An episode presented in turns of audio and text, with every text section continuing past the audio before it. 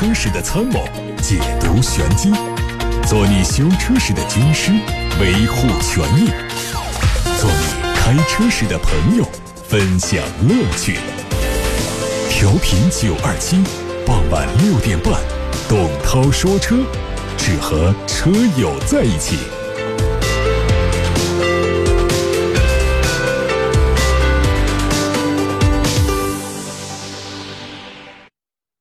各位好，欢迎来到董涛说车。收听节目的方式，除了通过调频广播调频九二七之外，还可以通过九头鸟 APP、蜻蜓 FM 和喜马拉雅。先看新闻。宾利官方刚刚发布了全新一代飞驰的预告图，它延续了大型四门轿车的整体风格，双腰线第一次出现。外观更换的还有可以伸缩的车头立标以及全新的竖条幅的进气格栅。内饰更注重豪华度的塑造。外媒还说，新车基于全新欧陆 GT 的最新平台打造，车身重量进一步减轻。动力预计搭载 W 十二 V 八以及插电式混动，匹配八速自动挡，会在今年年内正式发布。梅赛德斯奔驰将调整美国工厂的车型产能，停止 C 级车的生产工作，并增加 SUV 车型的产量。这部分 C 级轿车的生产任务就由南非工厂来承担。此外，根据规划，下一代 C 级会主要集中在南非、德国和中国工厂生产。宝马官方日前发布了。更多全新一系两厢版的预告图，它没有采用开眼角的设计，但无论是双肾型的进气格栅，还是大灯组的轮廓都更加有棱角。尾灯组用的是七型的 LED 光带。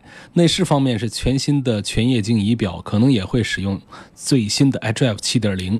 外媒说，新车会采用前驱平台打造，118i 用的是一点五 T 三缸机，匹配七速双离合，一点五 T 的插电式混动版的综合最大功率会达到两百二十四匹马力。车系的顶配 M135i 换装了网状的格栅，会采用 2.0T 的发动机。新车很可能就在近期发布。广汽丰田的全新雷凌会在五月二十号上市，它借鉴了海外全新卡罗拉的设计，外形更加运动。燃油版和双擎版的外观一样。动力方面，1.2T 车型用的是模拟的十速 CVT 变速器，混动车型用的是最新的 THS 二型的混动单元，由1.8升的阿特金森循环发动机和全新电动机组成，匹配 eCVT 电子无级变速器。再看轩逸。东风日产的全新轩逸会在七月份上市，它采用了和全新天籁相似的2.0概念车设计语言，标志性的微型中网，尺寸更大。两侧搭配锐利的前大灯组，侧面看来分段式腰线设计很别致。车长四米六四，轴距两米七一二，尺寸都有提升。它的内饰也做了全面的革新，悬浮式的中控屏集成了大多数功能，物理按键得到简化，还配备了日产智行技术。动力仍然是一点六升的自然吸气，匹配 CVT。东风本田思明 XNV 纯电动车的申报图已经在网上出现。这款车是基于 XRV 打造的，除了前包围和尾灯有较大的差别，它的整体设计语言都跟 XRV 保持很高的相似度。新车将继续用最大功率一百二十千瓦的电动机，匹配三元锂离子电池，续航里程可以达到三百四十公里左右。预计会在今年年内正式发布。还有一汽马自达最新款阿特兹的申报信息，它的外观和海外版的新马六保持一致，全新的格栅融进了宽幅的镀铬条，两侧呈的是锥形的造型，同时呢前中网采用的是银色的网状设计，动力上仍然是2.0、2.5的直列四缸自然吸气。五月十六号，东风悦达起亚全新 K3 换新上市。售价区间九万八千八到十二万八千八，推出搭载一点五升自然吸气和一点四 T 涡轮增压两种动力六款车型。国产后的新车在海外版的基础上，针对前后包围和进气格栅做了改进。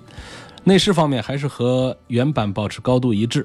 动力方面提供的一点四 T 加一点五升的自然吸气，最大功率分别是九十五点六千瓦和八十四点五千瓦，传动系统是 CVT，还有七速双离合。东风风神 D 五三不久前在上海车展上做了首发，最近就有消息说它可能会被命名叫做逸炫，它是基于 CMP 平台打造的紧凑型车，它的一个镀铬条连接着车头的 logo 和左右的前大灯，狭长的头灯向下延伸，和下包围的折线融成一体。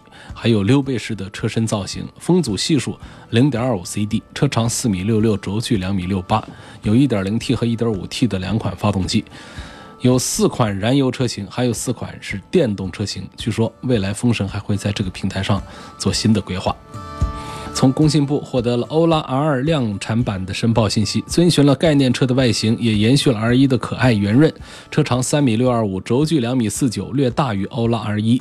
它配备了最大功率三十五千瓦的驱动电机和宁德时代提供的三元锂离子动力电池组，有望在年内正式上市。今天，上汽通用汽车。宣布推出小排量动力总成超长质保计划，即日起，凡购买上汽通用旗下 1.3T、1.0T 和1.3升小排量车型，就可以享受发动机、变速箱等主要零部件八年或十六万公里的原厂质保服务。已买车的车主在享受已有原厂质保政策的基础上，它的动力总成免费质保也会延长到八年或十六万公里。外媒说，吉利汽车最近在德国开设了一个新的研发机构——吉利汽车技术德国分公司。这个机构的设立主要是专注于高端电动车研发，未来会和位于杭州湾的吉利汽车研究院、哥德堡的中欧汽车技术中心、临江汽车技术中心，还有考文垂研发中心一起构成吉利的技术研发网络。目前，吉利汽车集团拥有超过两万名工程师，其中有两千五百多名工程师是专注于新能源技术的研发。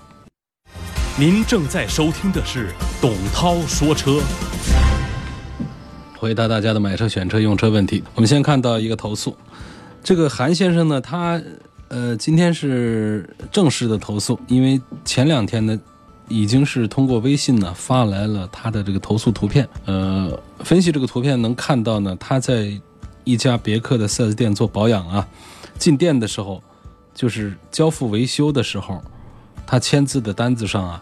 显示这个车辆是没有什么外表上的、外观上的刮蹭的，但是呢，它出来啊，就出现了变化。第一个呢是车的外观出现了破损，就是具体说是左后尾灯的地方。然后呢，在这个交接单子上，就是委托工单上呢，呃，关于外观完整度的描述上呢，也在左后尾灯这个地方做了标记。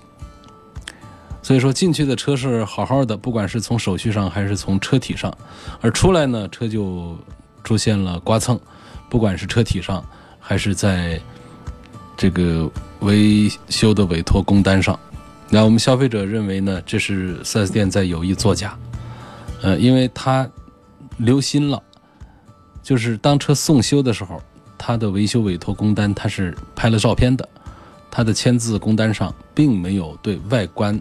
破损的任何的标记和描述，而出来的时候呢，这个单子上就有了一个标记。那么我们消费者们可能听到这儿就会说，维修工单不是你手上有一份吗？怎么会让别人来增加一个涂改标记呢？啊，就巧在这儿，这也是 4S 店的一个不规范的行为，就是维修的委托工单竟然没有交给咱们的消费者，完全是由维修阶段。捏在手里，这就有点医院里面呢，这病历不给病人，啊，医生捏在手上一样的。那等这个病看出什么毛病来之后呢，这病历是可以重写的，就可以把这事儿给说圆了。那如果说一开始就给一份医生签字的病历给到消费者手上的话，那么可能到后来就会出现一个被动的局面呗。那我们想有这样的情况在。按道理，不管是合同也好，还是病历也好，还是到汽车 4S 店的这个维修委托工单也好，这都应该是一式两份至少，消费者手上一定是有权利获得一份的。所以这起事件呢，呃，我是觉得消费者有理的。从目前消费者反映的情况以及提供的照片证据来看，我认为消费者有道理，可以要求索赔。店里现在不承认。他除非他有其他的证据来证明，他跟这个刮蹭没有关系。比方说，他一秒钟不差的全程把这个车辆从进厂到出厂的所有的视频能够连贯的调动出来，能够证明没有人来对这个车做出破坏性的呃这个行为。否则的话呢，我们消费者完全可以据手上拿到的照片证据来要求 4S 店理赔。所以这件事情，韩先生反映的这个情况涉及到武汉的一家别克 4S 店。啊，董涛说车节目组表示已经超收，会联系核实这个情况，并且督促解决问题。下面我们要看到的是来自于董涛说车微信公众号的后台的提问：国家介入奥迪事件，希望说一说。哦，奥迪的这个车内的异味这个问题啊，嗯，其实已经说了几个月了，有好些非常的吓人的标题，比方说。嗯，这个上海车展媒体日，呃，哭泣的奥迪车主，呃，至少八十五人自称因奥迪车致癌，其中七人死亡。然后奥迪车异味维权，这个上海车展讨说法被阻，还有八十五名患者，七人死亡等等啊，就是类似这样标题的这个网络文章啊，我们看到了不少啊。那么中消协呢？在四月份的时候呢，就回应过媒体的采访，那表达的意思呢是关于奥迪车内异味并且致癌的事儿呢，国家市场监督管理总局已经受理消费者的举报材料，已经介入调查。那同时呢，国家市场监管总局要求中消协配合沟通。然后在四月十六号的这个上海车展上，也确实还是有一些路面上的这个一些。呃，这个舆情发生。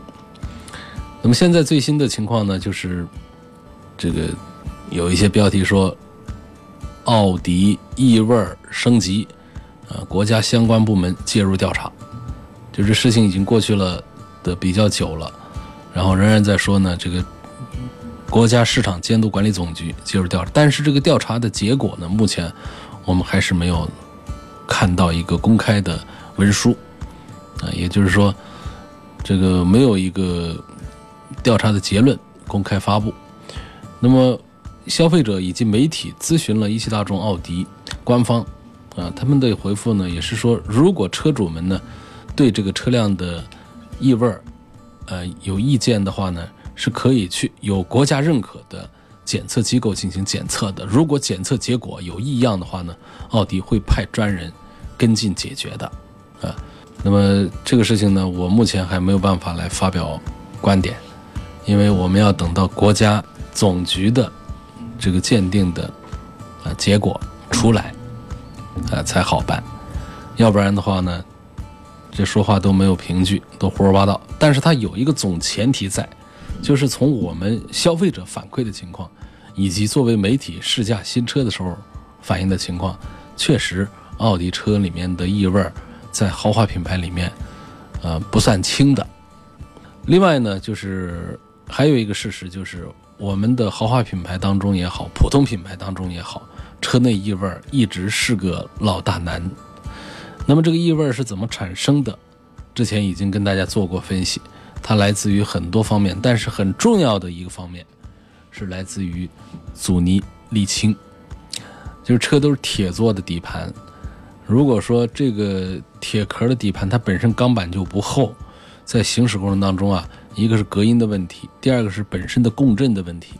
这钢板的东西会让我们在车厢里面呢，噪音也大，震动也大，啊，所以说就需要在钢板上呢附着一些材料，比方说沥青，比方说一些橡胶的一些东西，那附着在上面之后呢，可以隔音，可以抵消共振，可以让车辆。驾乘者啊更加的舒适。那么从这个材料成本上讲，它本身呢是一个看不见地方啊，能省就省的这个材料成本。除了极少数的豪华品牌会用比较贵的环保材料之外呢，大多数品牌都不约而同的选择了沥青这个解决方案。沥青首先是便宜，第二个是它性态非常的稳定，高温极寒都不改变它的。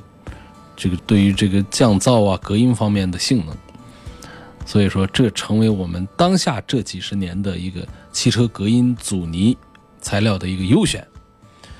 而这个东西呢，在极寒情况下可能还好，到了夏天的时候，车里的味儿就会重，是因为这个沥青大家都不陌生，马路上能观察到，刚铺的沥青马路就能闻见刺鼻的味儿。然后呢，在冬天的时候，沥青路面很硬，但是到了夏天高温的时候，沥青路面就会变软。啊，有时候我们的脚踩上去啊，都能粘脚。那么我们可以想象一下，在车厢里面，高温的时候能到五十度、六十度，那么这个沥青也会变软，也可能会出现挥发物的这个增加，所以我们在车厢里面就闻到了这样一个味儿。当然，我这说车厢里面的味道呢，是主要啊来自于这儿是一个方面，但是还有其他方面也不能排除。从科学道理上讲，我们所有的纤维制品。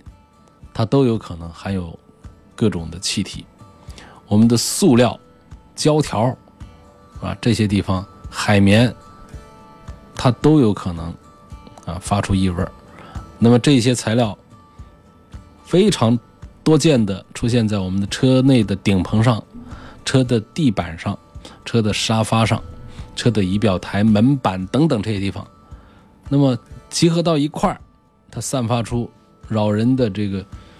臭味儿，这也不是一个什么很稀奇的事儿，所以大家也都很习惯。新车啊，都是很注意通风，尽量的少在里面。然后过个半年、一年之后呢，车厢里面的味道好一些之后呢，大家才比较安心。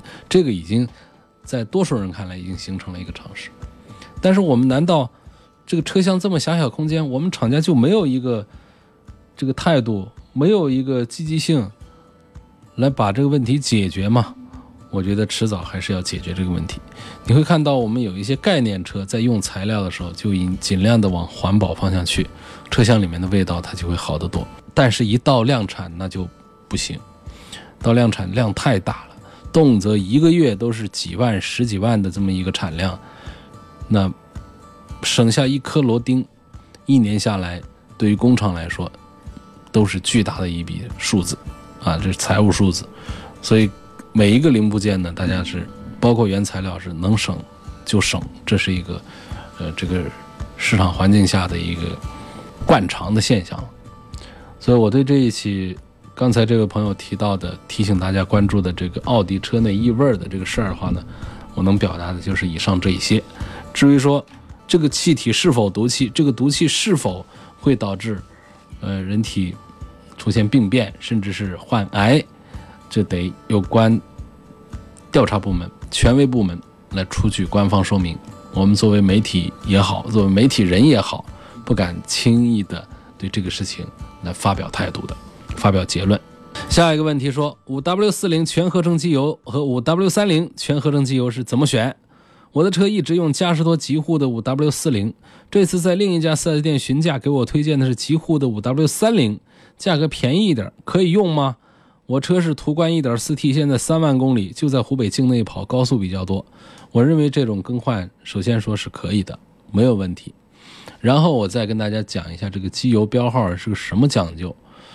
嗯，这个机油呢，大家一般来说是讲牌子，嗯，然后呢就讲这个标号。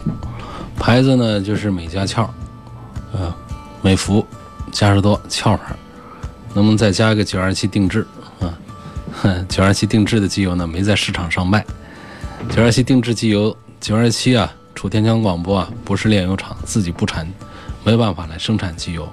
那是针对我们市场上确实有很多的假冒伪劣的机油。在这种情况下呢，这个请嘉实多工厂啊，这个专门为咱们定制生产的如假包换的九二七定制机油。这个机油呢，不在外面卖，只在哪儿卖呢？就是九二七汽车商城以及九二七。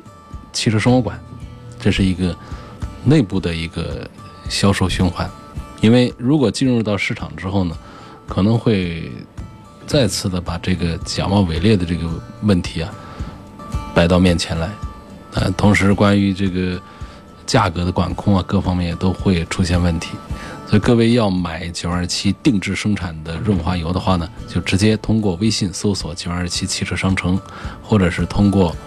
九二七汽车生活馆，啊，这些渠道来购买。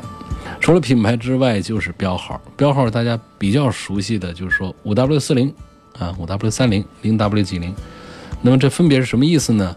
这 W 呢是英文 Winter 冬天的意思就是这个 W 前面的数字代表的是机油在低温状态下的流动性，越小的数字说明它低温状态下的流动性就越好啊。有哪些数字呢？有零、五、十、十五、二十。那很显然，二十它的这个低温流动性就要差一些，那么这个零低温流动性就要好一些。W 后面的数字呢，就指的是机油它在一百度的时候的粘稠度，啊，它是一个。指数表示，而并不是一个具体表示。原来我看到有人瞎解释，说这 W 前面的是对的啊，低温状态下的流动性。呃，W 后面数字呢，就代表的是它在多少度的时这个情况下用。啊，如果说是 W 六零的话，那意味着这个高温可以达到六十度。呃，如果说是三零的话呢，就温度只能到三十度，这不瞎说吗？那机油运转起来之后，怎么可能是三十度、五十度、六十度呢？所以很显然是错的。就是机油在一百度的时候的粘稠度表示，啊，它是个指数表示，数字越高的机油在高温时候的粘稠度越好。啊，不同季节，我们的汽车对机油的要求是有不同的。那冬天气温较低的时候，要选择粘稠度比较低的机油。它的流动速度在冬天的时候还很快，所以，那他们的车辆在启动的时候呢，就能更快的对发动机做到适当的保护，啊，所以选择机油啊，要结合季节和自己所在地区的气候才是正确的。但是呢，像中部地区，你说低温低温哪儿去？说有个零下五度已经蛮不得了了，但你到北方去，给你来一个零下三十度，这是不同的区域。说在这个中部地区。零下零不到哪儿去，而零上呢，它热起来倒是挺吓人的。但是呢，这个也不重要，因为你天气再热也没有机油的在运行当中啊产生的这个温度高。所以因此呢，我认为中部地区对 W 前面的数字也可以马马虎虎，对 W 后面的数字也可以马马虎虎。但总之有一点，总方向是 W 前面的数字越小，W 后面的数字越大。它至少会成本越高吧，它不一定说一定是啊最合适，就是它的这个范围，这个宽容指数、宽容面会更高一些。就 W 前面的数字越小，W 后面的数字越大，它的宽容面越大啊。所以，我们平时买这个机油啊，说实话买零 W 啊，现在比方说湖北地区的话，零 W 都没有意义。然后这个我觉得五 W 都没有意义，十 W、十五 W 这都可以。因为它代表的是温度啊，啊，对应的不同的这个零下温度，呃，零代表的是负三十五度，这中部地区没有，你只有到东北才有负三十五度，所以东北地区你就别搞什么，啊，十五 W 啊什么这些了，你踏踏实实上零 W，呃，零 W 代表的是负三十五度，五 W 代表的是负三十度，呃，十 W 代表的是负二十五度。十五 W 代表的是负二十度，你看到没？就我们比方说像武汉地区的话，十五 W 你都用不上，你都用不着，因为我们没有到零下二十度的这时候。啊，因此呢，这个 W 前面的数字对于中部地区的来说不重要。啊，W 后面的数字呢，我觉得对谁来说呢，它都是应该是越高越好。你不管说天气比较炎热的海南也好，还是不是太热的地区也好。发动机在运行的时候，这个机油啊，它产生的温度都比较高的，因此这个 W 后面的数字是越高越好。那但是呢，越高成本越贵。那通常情况下呢，所以大家选这个 W 后面的三零四零啊，这就可以了。而至于前面的数字，现在常卖的有五 W，还有这个零 W，这都行。所以这个反正尤其是中部地区，就买错了，你都错不了。哪儿去？错不了太远，放心吧。下一个问题说，这来自于微博，我想买一辆奔驰 C 级，好喜欢天窗，问应该买哪一个配置？奔驰，北京奔驰 C 级全系带天窗。嗯，第二点我要说的是，天窗真没啥用。你拿个油漆画一个黑色的，画在没有天窗的车顶上，它就可以当天窗用。因为我们既不打开，也没有人注意到，没啥用。你开上一个有天窗的车之后，过个半年之后就会得出这样的结论。继续看来自董涛说车微博评论区的留言提问：无为三八问涛哥，上海特斯拉自燃后续怎么没有看到新闻呢？新闻传播啊，有一个原理，七天现象，就是很爆炸性的这种新闻呢，它出来之后过个七天一个星期呢，也会消淡，因为我们现在信息啊太多了。呃，第二个呢，我们更多的人呢不太关注这个别人身上的事儿，所以。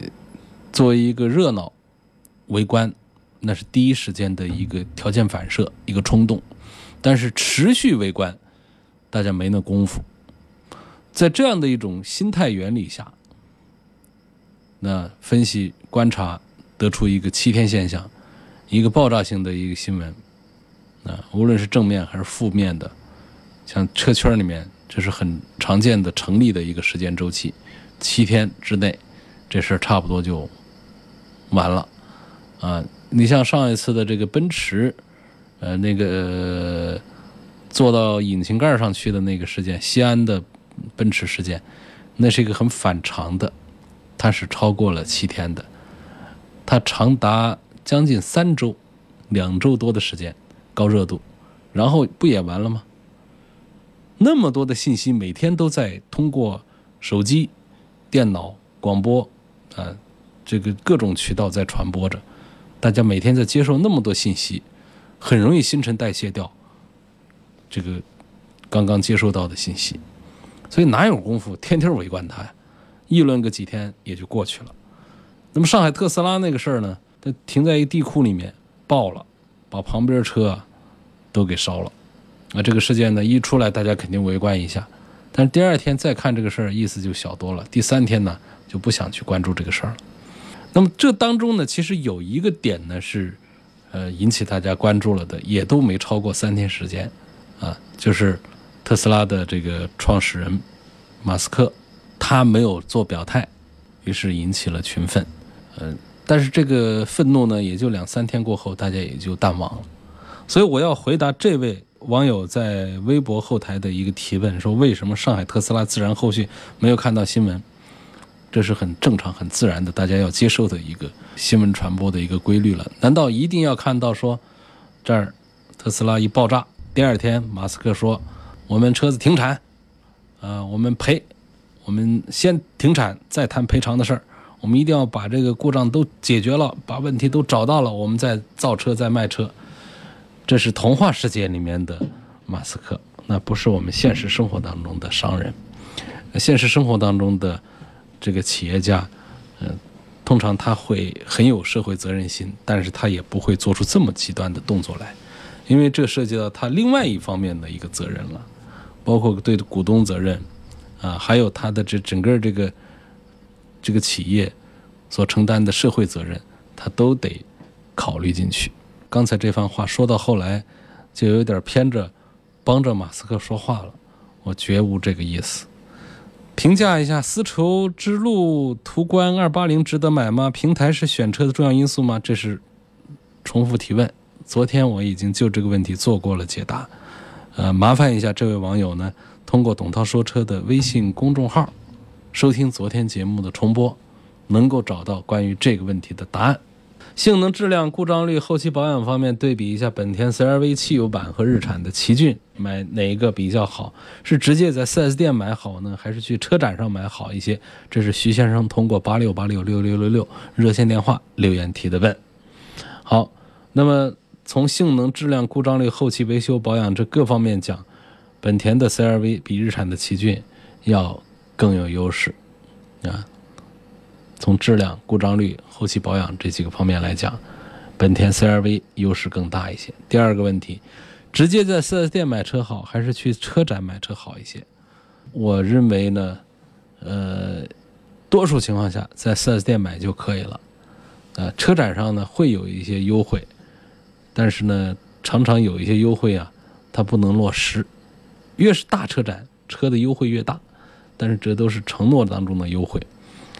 真正你砍价呀，你要配置啊，合同上签进去的东西啊，车展收摊之后也就变卦了。这样的投诉非常多，就是说大车展。那么小车展的话呢，几乎都是一种展销，啊，这小车展跟四 S 店里的政策是一样的，一样一样的。那么车展现场呢，其实是商家的一个即刻的现场，一个即刻的过程。他不可能因为这个车展，我就一定要拿出一个啊，这个比店里要低得多的价格来。这种情况呢，在多数的小车展里面是没有的。那么在少数的小车展，经过缜密的规划策划之后，还是会推出一些特价车。这样的车展上的车，那可以买到价格上的优势。所以，否则的话呢，就大家通常就在四 S 店里面买车，好好谈价格就好了。下面我们看到的是来自于微信公众号的后台。我想买个奥迪 Q7，它的性价比很高啊，但听说小毛病很多，是这样吗？我没有听到说奥迪的 Q7 小毛病很多的，啊，这是误传，这是谣言。不管是奥迪的车、奔驰的车、宝马的车。都有一定的故障率。下一个问题说，我看中两款车，一款是丰田卡罗拉，一款是雪佛兰的科沃兹。科沃兹呢，差不多有三万块的优惠，指导价九万九，优惠过后七万块钱裸车价。卡罗拉比较贵一点，希望分析一下谁值得入手。我不在乎动力和舒适操控性，从后期的保养和维修成本帮我分析一下。那那我就觉得要。买卡罗拉了，它在后期的保养和维修成本方面，还是要比其他车型更有优势一些。况且这位网友呢，就根本就不在乎什么舒适性啊、动力啊、操控性的话，那这买卡罗拉呀，那就是正当时，刚刚好了。五十多岁想换车，看中了别克昂科威、雷诺科雷傲，还有斯柯达的柯迪亚克。评价这三款车，还有买它的哪个版本、哪个款式。五十多岁，嗯，这样的一个留言，大概我猜呢是想表达自己年岁有点大了，就是我要买一个什么样的车。其实五十很年轻，啊，那么买车的话呢，不必要在五十岁这样一个年龄点上，觉得我是否应该买一款老气横秋的，还是买一款什么样的啊？这车子，呃，这几台车里面呢，我觉得在颜值上讲最漂亮的还是雷诺的克雷奥。啊，雷诺克雷奥，但是雷诺克雷奥呢，它在机械这方面的一些东西呢，它恐怕没有这个斯柯达的柯迪亚克啊，没有别克昂科威搞得好，所以这是一个颜值方面，我推荐了雷诺的克雷奥。那么从这个性价比的角度来讲的话呢，我觉得优惠过后的斯柯达的柯迪亚克还是挺划算的一个车。然后讲这个。品牌啊，讲各方面的话呢，那别克的昂科威，倒不是说别克是一个豪华品牌，别克是一个普通品牌，但实际上它比其他的普通品牌级别要稍高那么一丁点儿的，啊，因为它是高端、中端、低端它都是可以做的，它不像其他品牌，它的定位就是一个普通大众化的一个产品一个品牌。但昂科威呢，它也面临一些故障率方面的一些这个纷扰。嗯，所以总之呢，这位朋友呢，我觉得在这三款车里面挑选都可以。下一个问题呢，说昨天在节目里提到的汉阳的一家别克 4S 店的投诉，今天他们的工作人员跟我联系了，说我不该在你们节目当中投诉。看来你们节目还是挺有影响的。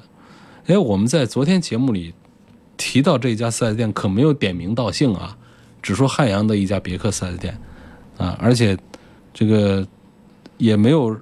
就说这店里一定是做错了什么，因为我们还没有最后核实这个情况，怎么这店里就还指责我们消费者不该向媒体投诉呢？好，今天就说到这儿，感谢大家收听参与晚上六点半到七点半中的董涛说车。大家如果还有其他的更多的问题的话呢，我们节目呢还在很多平台上开通了线下的，也叫线下吧，就是节目时间以外的这个互动空间。包括九头鸟 APP，包括蜻蜓 FM、喜马拉雅等等这些平台上，都可以找到我们。